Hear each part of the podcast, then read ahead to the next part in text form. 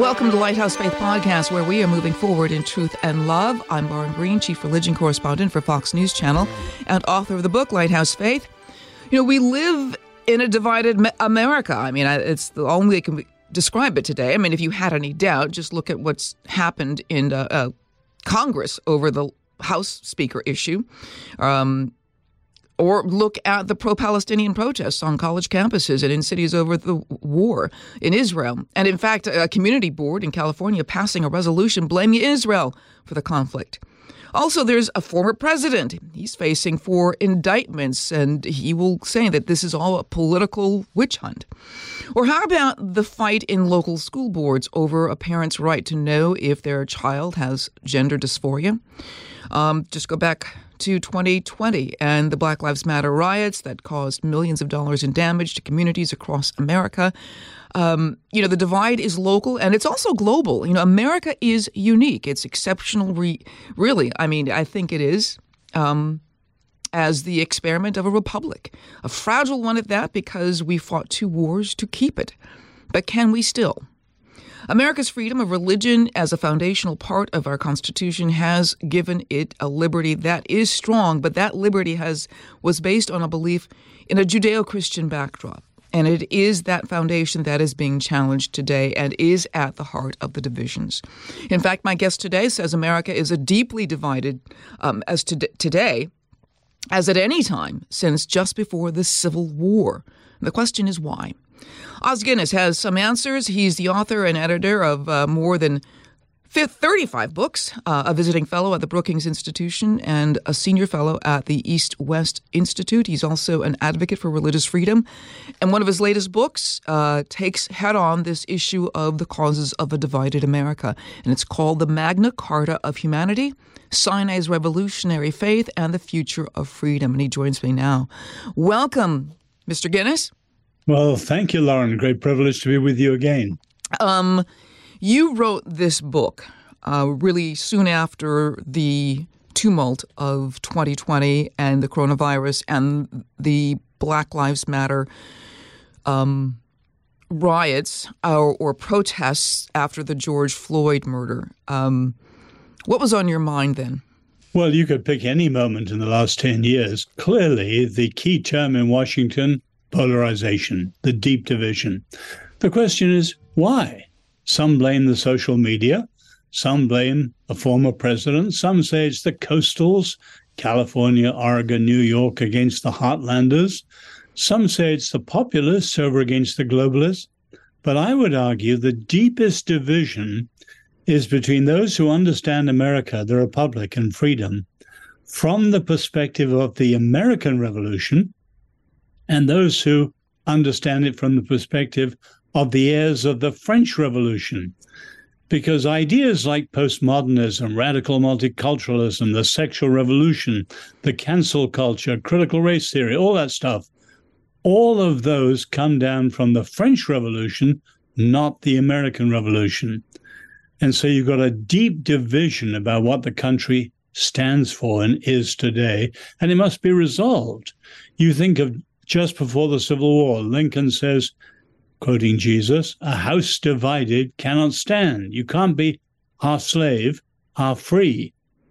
And what I'm arguing, in effect, is America cannot be half 1776 and half 1789. The did, two revolutions go in different directions. How did we, as a country, take on the French Revolution as a good thing? How did that happen? Is it, or do we blame sort of indoctrination in college campuses, um, or is there sort of almost a sin-based foundation to wanting the the, well, the issues you, of the French Revolution? You have a thoughtful audience. We're not talking about France. The revolution only lasted 10 years in France, and then came Napoleon. But like a huge volcanic explosion, the lava flows have flowed out ever since. The first one we don't need to bother about revolutionary nationalism.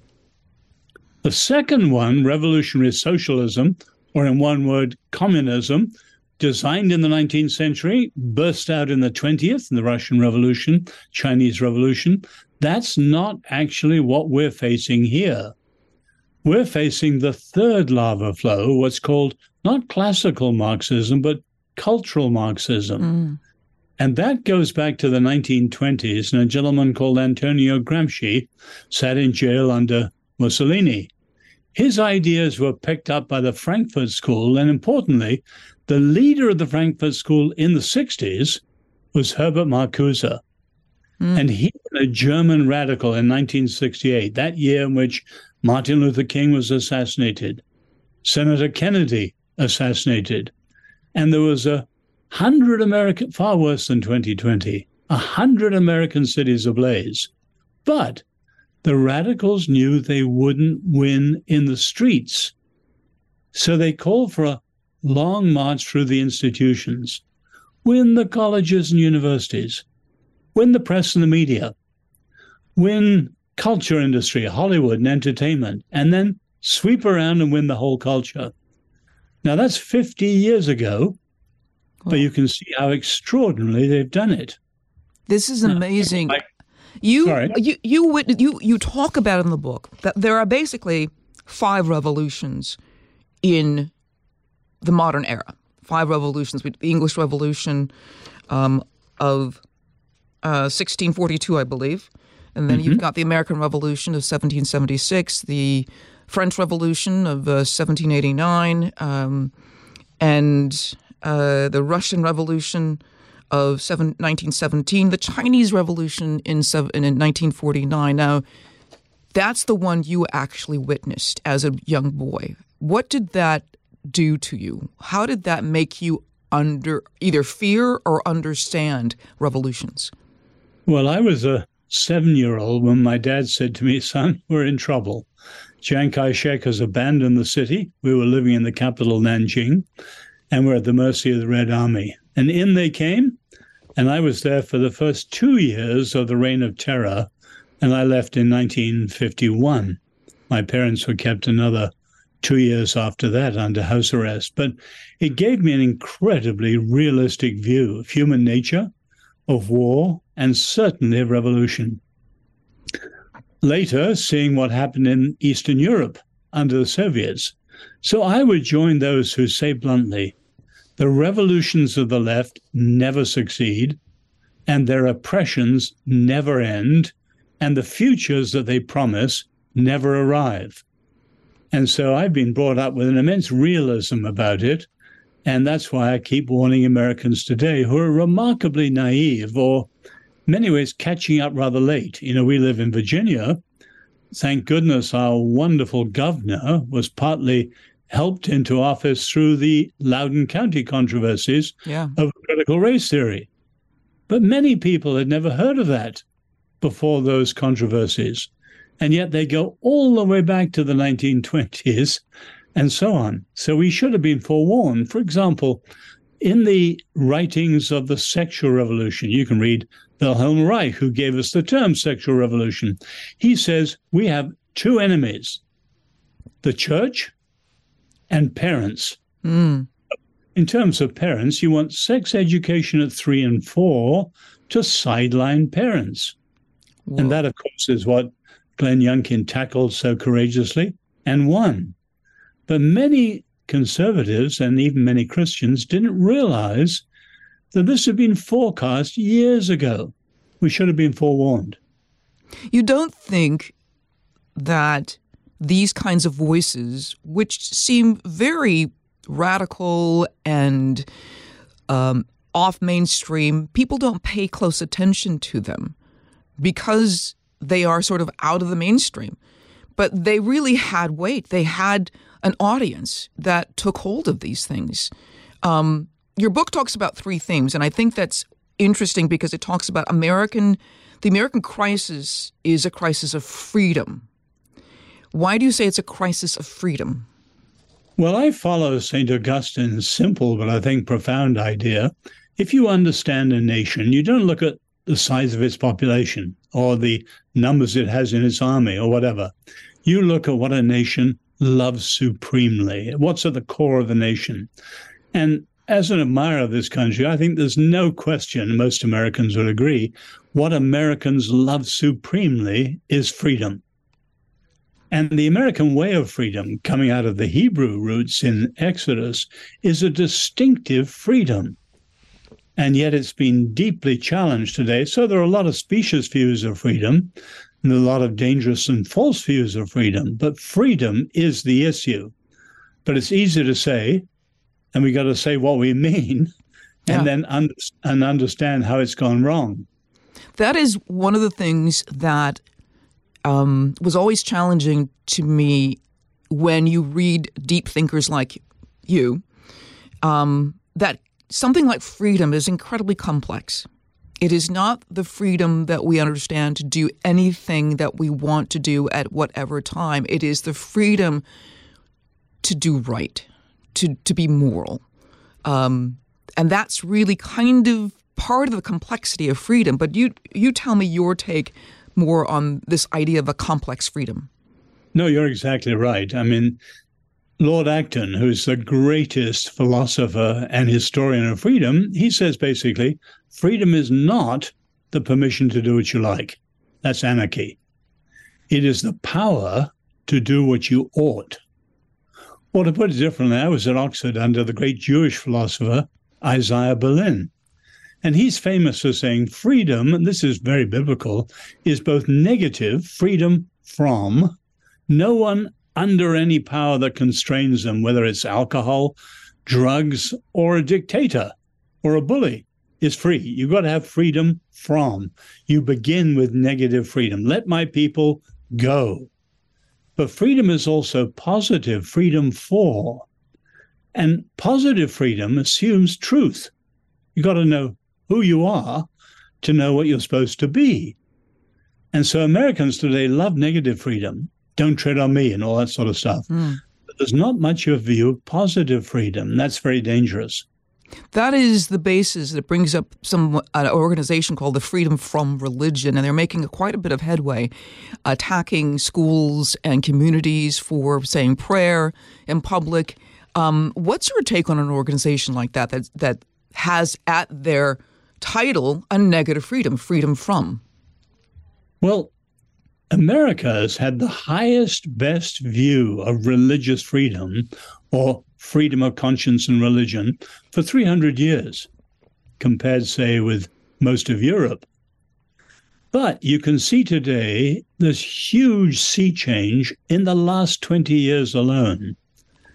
So, one of the parts of the sea change is what I call the removers people want to remove religion from public life altogether, what Richard Neuhaus called the naked public square. Another part of that is what I call the rebranders, mm. those who shift religious freedom from being the first liberty to being a matter of bigotry and discrimination. In other words, you've got a whole number of movements today undermining the First Amendment, starting with religious freedom. And that is incredibly dangerous. And it's part of the radical left and their inroads into the American experiment. The other part of the title of the book, the Sinai Revolution. What is the Sinai Revolution? It is, I guess, the Exodus Re- Revolution, right? Well, many Americans don't realize that the distinctives of the American Revolution largely come from the Bible and the book of Exodus and Deuteronomy.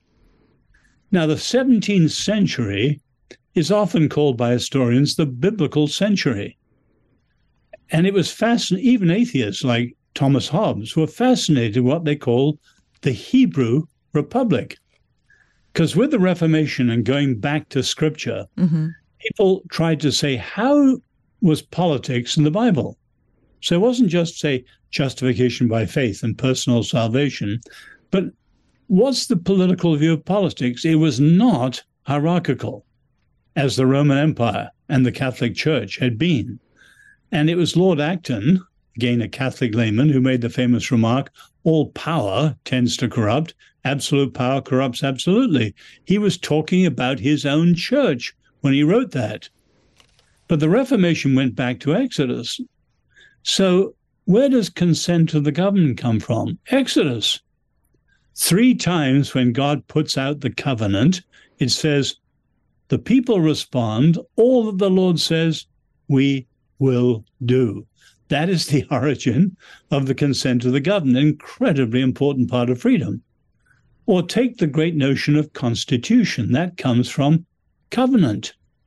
And again and again, the Hebrew Republic is the roots for freedom. Now, obviously, let my people go, the ringing declaration of Moses to Pharaoh, is the master story of freedom in history. But there's far more to it than that, and we need to rediscover those roots in a detailed way.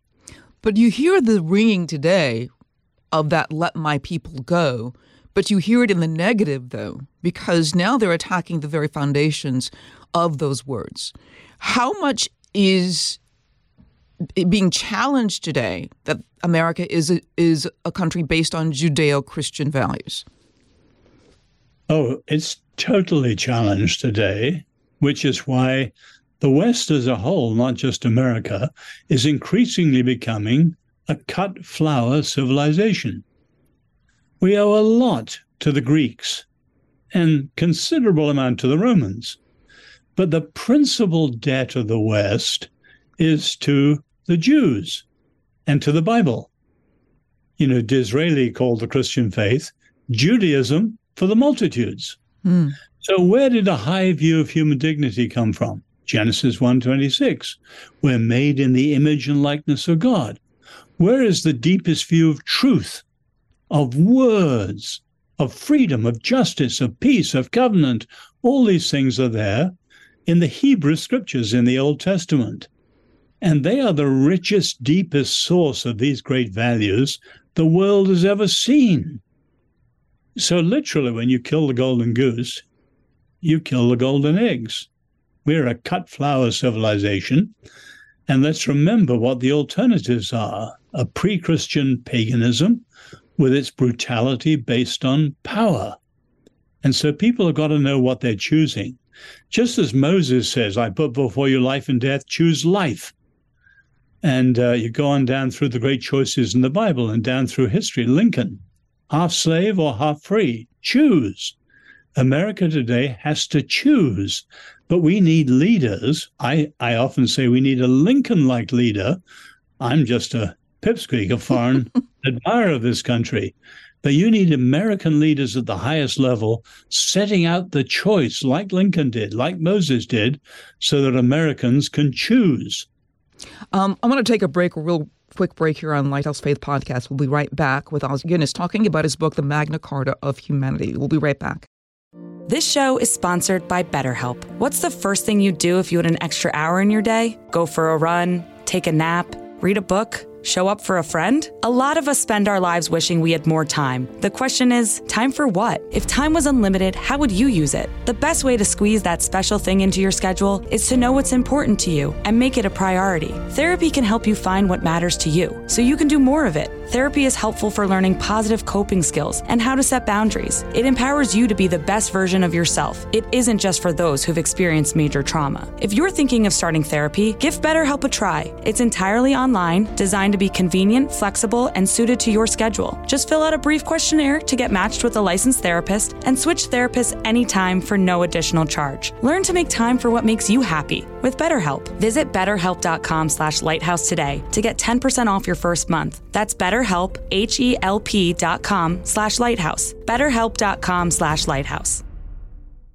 And we're back with Os Guinness talking about um, the, his book, The Magna Carta of Humanity Sinai's Revolutionary Faith and the Future of Freedom. We're talking about America that is divided. And one of the things that's happening today that is really surprising is this bent towards the pro Palestinian riots or pro Palestinian protests.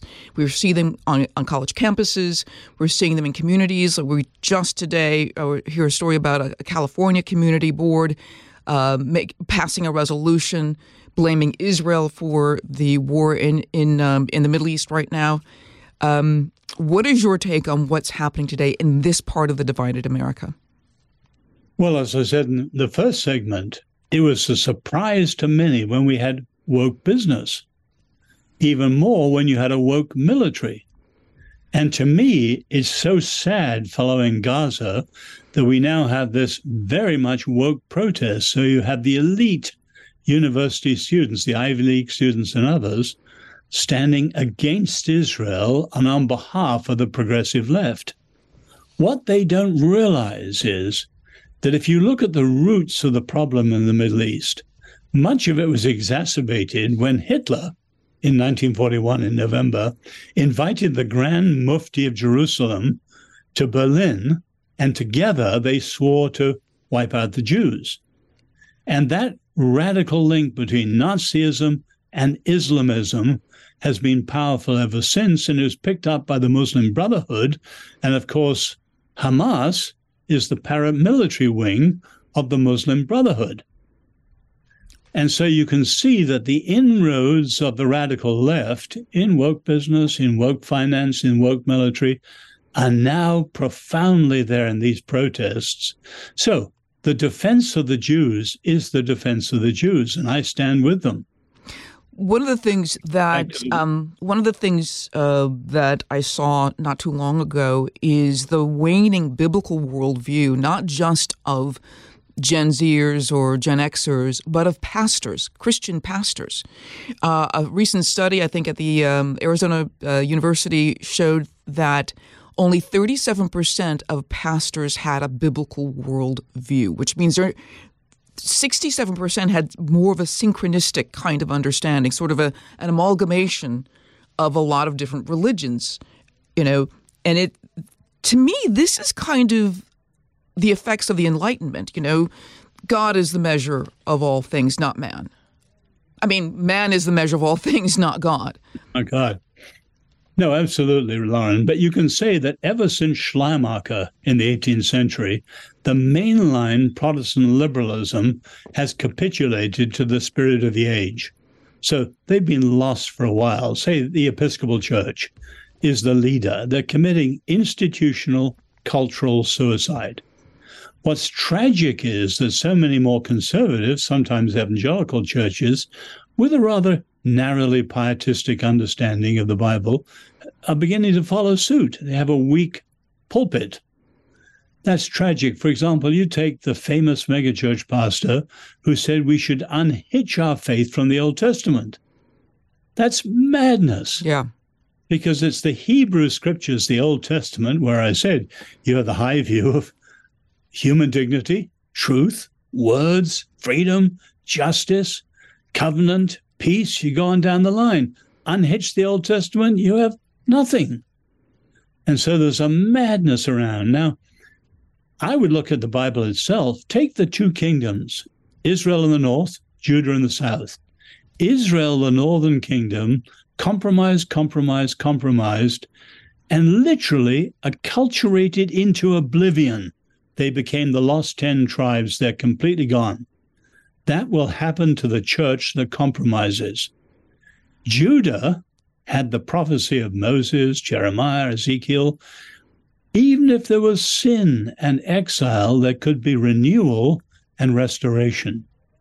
And they survived. And faithfulness is the key to the staying power of the Jews, and key to the faith, faithfulness is the key to the staying power of Christians in this time when many are compromising. How do we move forward? How do we recreate this understanding of a biblical worldview? Because let me back up. Let me back up because a lot of people feel that all the religions are basically equal, that they have true value, that they're equally true. There's a problem right there. What's what's your take? How do you respond to that? Well, I think that's absolute rubbish. You take the three great families of faiths, the Eastern, Hinduism, Buddhism, the New Age movements, you know, the secularist family, atheists, agnostics, and so on, and then the biblical family, supremely Jews and Christians. They all have drastically, decisively different views of ultimate reality. In the East, it's the impersonal ground of being. For secularists, it's chance. Mm. For Jews and Christians, it's a single force, a personal, transcendent God. All the answers come out differently depending on which family you work from. They are not all the same. And yet, people would like to believe this. And they're getting this really from colleges. I mean, college professors preach this because how else can you get the belief that all religions are equally valid? I mean, that's very much a, sort of an armchair theologian kind of response, and it really is not even based on fact. Well, people have a lot of mushy hopes, but they just got to look at reality, whether the philosophies themselves or the way it works out on the ground. For example, I spent some time under a guru with their beliefs in the impersonal ground of being. Where do you have a high view of man? Why do you have the caste system? And why do you have Dalits, the untouchables? That would be anathema. In other words, you take the Declaration of Independence, mm-hmm. Thomas Jefferson. It is self evident that people are. No, it's not. It wouldn't have been self evident for Plato or for Aristotle. For Plato, some people are born gold, some born silver, and some born bronze. For Aristotle, some are born to rule and some are born to be ruled. For the caste system in India, some people are born to be Brahmins and some people are born to be Dalits. No. In the biblical view, every single one of us, the least educated, the most impoverished, the most handicapped physically, made in the image and likeness of God, and therefore precious and inalienable. In other words, where you stand and where you start makes a tremendous difference. Absolutely. I mean, let's just take the idea of equality. Um, it depends on what your ultimate authority is. Because if your ultimate authority is liberal thinking, then your idea of equality is equal outcomes, not equal opportunity, mm-hmm. right? Exactly. And when you start with equality like that, which the French Revolution did, of course, it appeals to envy, the tall poppy syndrome. You have to have an umpire to say who's equal and who's not, which means the state. And so you have an increasing power in the state. In other words, it ends disastrously. Now, there's certainly a tension between liberty and equality. The two things are in tension. And you can see in the Bible, say, God makes people free, but you have, among other things, the year of Jubilee. So every 49 years, 50 years, things are redistributed because they got out of whack and so on. So liberty will always be something of a threat to equality, but equality is disastrous to liberty. How can we, as uh, America, move forward now? I mean, how do we create? I don't know if we can create a Lincoln. I don't know if a Lincoln is out there uh, that can shepherd America so that it's not so divided. But what can people do? Well, Lauren, remember that those of us who are people of faith, and I'm a follower of Jesus, we are natural conservatives because the biblical call to remember, remember, remember all the great things that God has done for us in the past. But we're not only conservatives, we are the true progressives in the best sense of the word. You, you take something like the first Passover there's been thousands of them since the first one. But when Moses instituted it, they were still in captivity. They painted the doors with their blood and so on. If the Lord did not come through that night, they would have been sitting, ducks for the Egyptians the next day. The Passover was in anticipation of a freedom they didn't have. And so much of the biblical faith looks forward. Hebrews 11 we are not only natural conservatives, we should be. We are natural progressives. We're looking forward finally to the day of the Messiah's arrival. But here's the point the West may be in decline, America's in trouble. Mm-hmm. But we're not just trying to conserve some past, the golden age is ahead. So we want a human friendly future, a, a, a, human future of freedom and justice for all. Where's the roots of it? In the Bible. We should be the champions, the vanguard of fighting for a better view tomorrow. So we should be people of hope. As I said earlier, it's the Bible that gives you the grounds, not only for decline and fall, everyone has that, it gives you the grounds for renewal after exile. And so we should be the champions of looking with hope towards tomorrow, with the possibility of renewal, awakening, revival, and striving for greater freedom and better justice in the world for our children and their children's children tomorrow.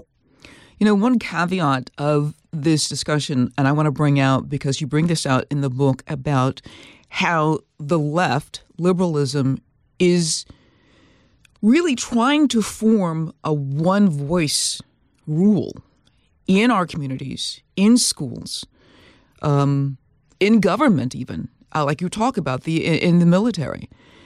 Um, how do you recognize it, and how do you thwart it? Uh, Lauren, a tiny point, but I make a difference between liberals who I don't attack and the left that I do. The left, okay, the left, not necessarily liberals. Okay, the left. Liberal should mean freedom and generosity, but anyway, no, it's the left I'm against. But if you think the great specter of our modern world is autocracy and authoritarianism, China, Russia, North Korea. But you also see the, sweet, the seeds of it in Davos. You've got a global problem, a pandemic or whatever it is. Then you have a global solution and a global organization, and you end up with one world government. And there are movements towards it here, the, the, the shift towards an oligarchy rather than a, a democracy and towards a one party rule. And that's the danger of what we're beginning to see. Now, you've had uh, party bosses and so on in New York and Chicago and so on, but you've never had a one party rule in America. And that's the danger of what some of the Democrats are trying to do on the left wing side. So we need to stand for freedom, genuine diversity against authoritarianism and one party rule. Did America ever, the founding fathers, ever envision an America without a biblical worldview? No, I think they would have considered that impossible. Where else, for example, do you have the grounds for freedom itself? You go back to the ancient world, and the great idea was fate or necessity. takes a Oedipus Rex. Everything he tries to do to beat the oracle only makes even more sure that the oracle comes true. He's fated. And if fate is our human condition, life would be unbearable. Now, in the modern world, we don't believe in fate, but you look at our atheist friends from Marx and Freud down to people like Sam Harris and Richard Dawkins, they are determinists. If we understood everything that influences us from economics to genetics, we cannot do otherwise than we do. We're determined. It's the Bible, creation, that gives us the ground for genuine freedom and therefore for genuine responsibility and the possibility of change and growth and all sorts of things we take for granted. So, without these biblical roots, I said it earlier, we're a cut flower civilization. And put flowers in a vase, they don't last very long. And if America continues down this path, the Republic is doomed. Make no mistake. I speak as a great admirer of this country.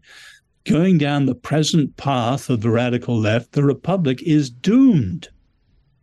Only if there's a restoration of biblical roots across the board will there be renewal and a new day for the American Republic.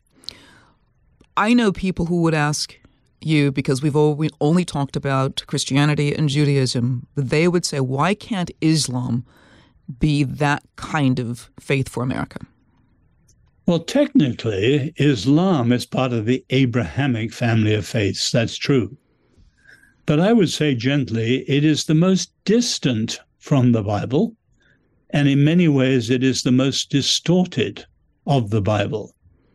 So, the remarkable thing about the Bible, it is the only sacred text in history in the world that is shared by two great faiths Judaism, the Hebrew scriptures, the Old Testament, and the Christian faith, and the Christian scriptures in the New Testament. And that's why they are so significant. They should be close. The tragedy, the disaster of Christian history is the Catholic and the Russian Orthodox treatment of God's people, the Jews.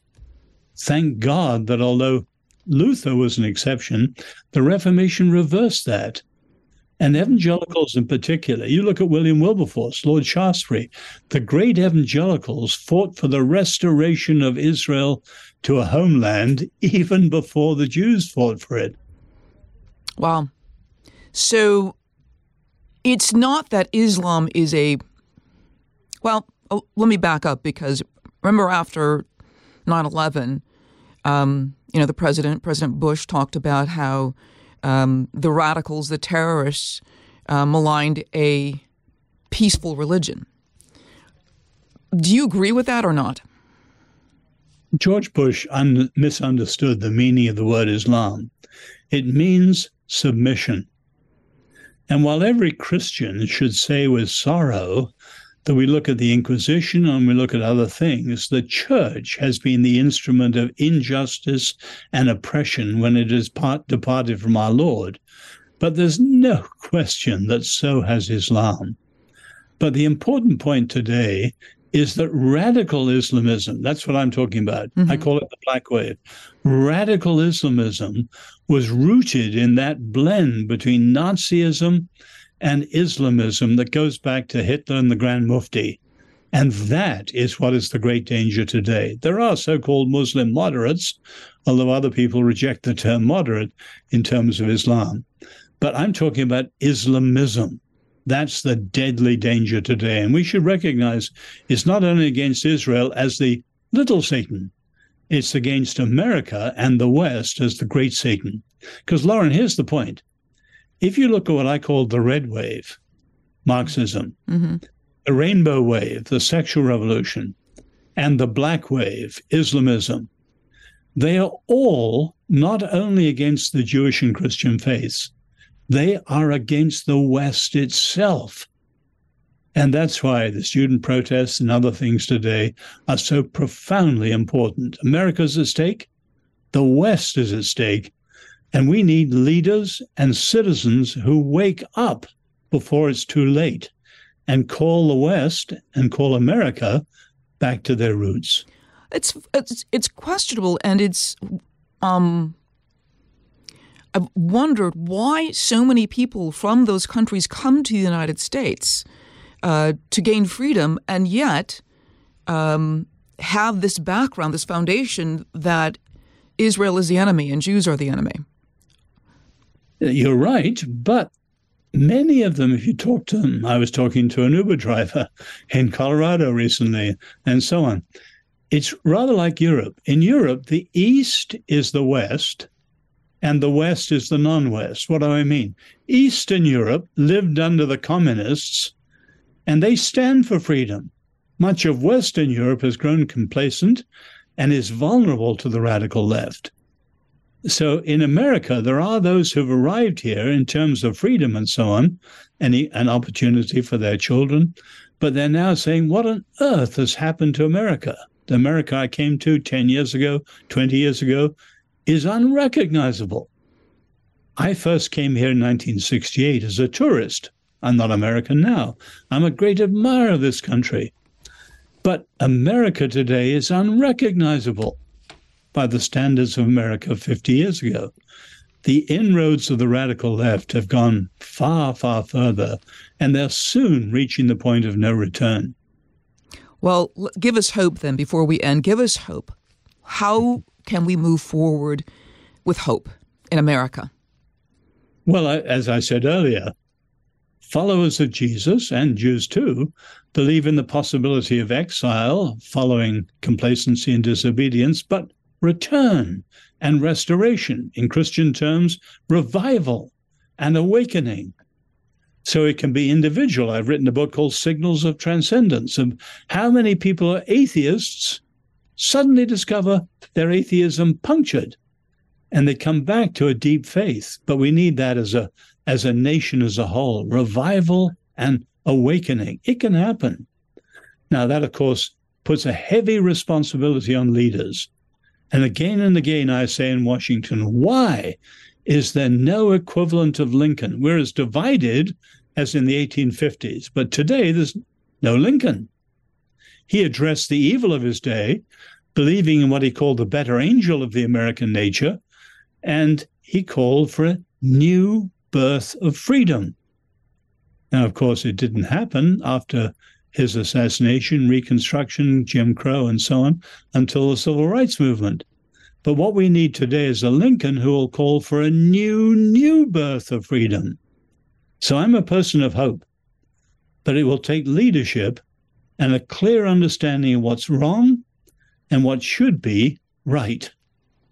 I want to thank you so much, Os Guinness. The book is called The Magna Carta of Humanity, Sinai's Revolutionary Faith, and the Future of Freedom. There are many other books you've written, but this is one we're kind of talking about tonight. But I, um, or today, thank you so much for being on Lighthouse Faith Podcast. I really, I really appreciate it. My pleasure. Thank you. Listen ad free with a Fox News Podcast Plus subscription on Apple Podcasts. Amazon Prime members can listen ad free on the Amazon Music app, or just hit the follow button on your favorite podcast player. And thank you all for listening to Lighthouse Faith Podcast. I'm Lauren Green. Have a blessed day. Listen to the show ad free on Fox News Podcast Plus, on Apple Podcast, Amazon Music with your Prime membership, or subscribe wherever you get your podcasts.